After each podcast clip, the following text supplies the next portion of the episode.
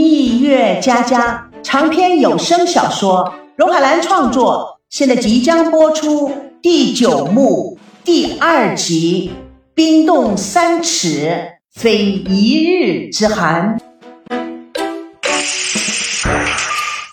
叶枫端了一碗鸡汤，走进病房，发现病房中空空如也。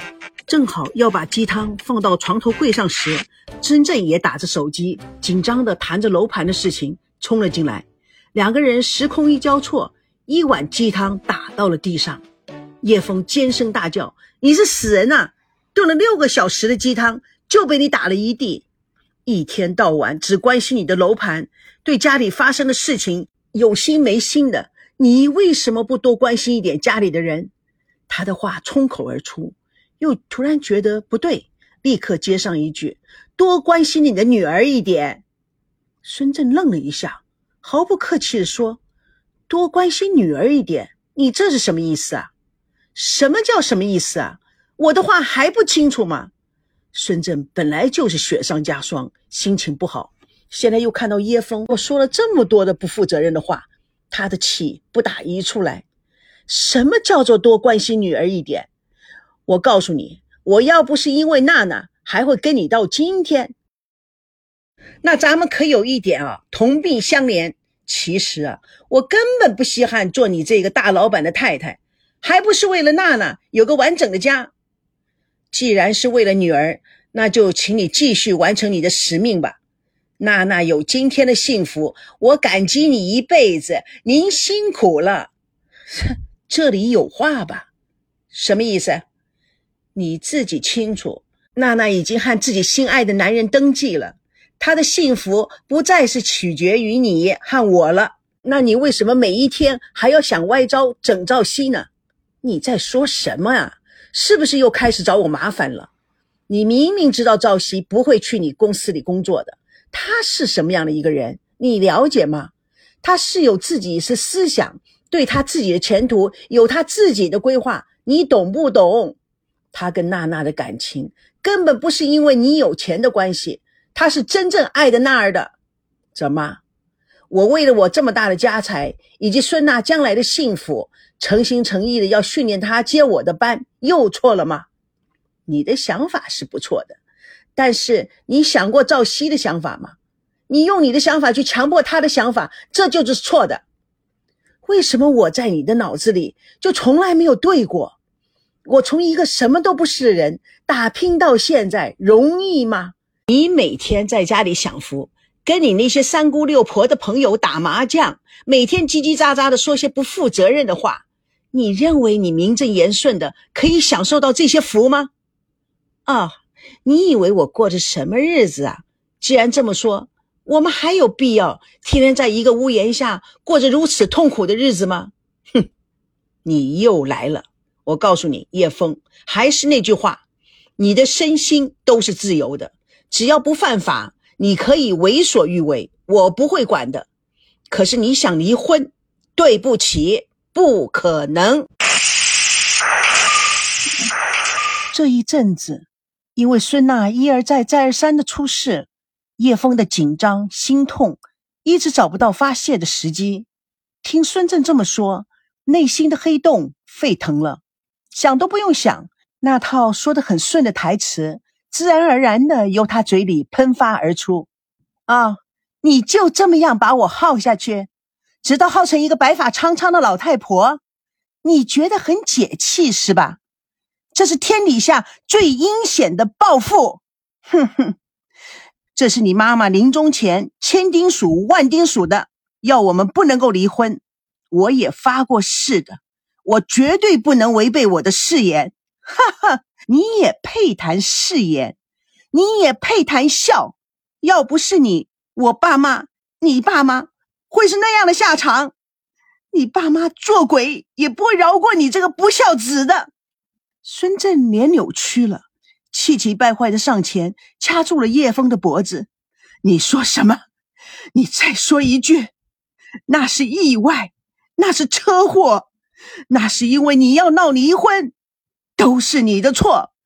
我警告你，以后不准再颠倒是非。这时候，赵熙和王曼进来，看到这一幕，在门口吓得目瞪口呆。拼杀中的夫妻俩看到了他们，赶紧松了手。孙振假装给叶枫戴项链，并且说：“呵 呵呃，这副项链卡子怎么老是有问题呀？应该好好的修修了。”叶枫也忙堆起了笑容：“ 谢了。”他假装很惊讶的发现了王曼：“哎，小曼，你什么时候回来的？你不是一直在美国吗？”干妈。我已经回大陆工作了，是吗？那太好了，这回我们娜娜有伴儿了。王曼笑得很灿烂。孙娜都有老公了，还要我这个伴儿做什么呢？孙正瞪了眼面色苍白的赵熙，你还在这儿做什么？哈哈哈！你找死啊你！我哪敢呢？远远的传来笑声，孙娜和高佩志进来了，他们惊讶的看着满屋子的人。高培志很有礼貌的说：“叔叔阿姨好，我们回来了。哎，赵熙、王曼，你们也来了。”孙娜惊讶的看着妈妈，妈妈一向注重打扮，今天怎么头发凌乱，化妆似乎都有点花了，爸爸的领带也歪了。叶枫看了孙娜的表情，不自觉的整理头发。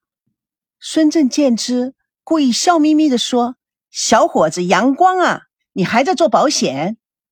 人家已经是保险公司的大经理了。他上一堂课啊，一个半小时就几万呢。孙正眼球转了转，嗯，看这眼神就知道是个有胆识、有魄力的家伙。怎么样，有兴趣到我公司来发展吗？叶枫白了他一眼，又来了。小高已经是保险业的佼佼者了。再说啊，隔行如隔山，哈哈。对呀，哎，多亏你阿姨提醒我，我这个人呐，求贤若渴，一见了人才就忍不住的想挖到我自己公司来，哈哈哈。高培志受宠若惊，红云满面。假如孙伯伯真的有意要提拔我，我是三生有幸，我有自信，我要去做的每一件事情都会做出彩。这孩子好，高培志非常顺服的说。上次看到的宇宙星城的房子太棒了，谢谢孙伯伯给我打了那么多的折扣，我妈妈已经叫我把它定下来了。那太好了，将来孙娜也会搬到那儿去的。小曼，哪天你也去看看，假如你喜欢的话，叔叔也给你一个最好的价钱。我啊，还特意的保留有阳台的房子，假如你们要的话，立刻跟我说。你们几个好朋友也可以做个伴儿。孙娜的新房还有游泳池啊！哇，孙娜，你老伴简直是太棒了，什么事都考虑到位，太了不起了。王曼微笑的转向孙正，没问题，孙叔叔，我可以买一套，过两天我就去办手续。高培志非常的惊讶，你不需要问过你老爸？我们家已经成立了家族基金，全部都规划好了。决定一件事情，只是一个电话、一封邮件的时间。哦，还是赵熙起的稿呢。孙振警觉的看了眼赵熙，王曼似乎毫无察觉，继续说：“因为啊，这在中国是个新概念，我们还组织了一个家族办公室，针对中国特色做研究。”孙娜口气有些变化。我怎么一点都不知道？机灵的高培志一看情况有点紧张，立刻用谄媚的口吻说：“我爸爸妈妈也非常感谢孙董事长，要我传达他们的谢意。”孙正斜眼看站在旁边的赵熙，赵熙正瞪着眼睛看着高培志。王曼心想：这个反应迟钝的白痴。孙正看了赵熙的表情，有点会错意。他夸张性的大声的说：“识时务者为俊杰也，有前途，有胆识，真是个好孩子。你准备好了就过来，孙叔叔会好好的教你，成为我们公司的栋梁之才。”孙娜的眼睛斜看着赵熙，内心很不高兴。哼，扮猪吃老虎，还有多少是我不知道的？赵熙把目光投注过来的时候。孙娜又把眼神避开了，这一切都看到叶枫的眼里。他用母性的声音说：“娜娜和赵熙已经领证了，你们这几个好朋友啊，又都在。我想啊，我们在附近找个餐厅庆祝一下，如何？”孙正看着叶枫，心里打着算盘，正想开口，只听见叶枫继续说：“你们俩都是娜娜最好的朋友。”正好一起来见证娜娜跟赵熙走向人生最关键的时刻。孙正顺水推舟，也是非常高兴的口吻。太好了，赵熙，把你的家人也都请过来。这个叶枫立刻解围，临时邀请太冒昧了吧？改天再正式请吧。娜娜虽然发生了意外，但是啊，幸亏伤的不重。今天啊，咱们就随意点。跟几个年轻人喝点酒，聊个天，好好的开心开心。高培志和王曼互相望了望，笑容都有一点尴尬。孙正难得好心情，对对对，改天再正式邀请亲家。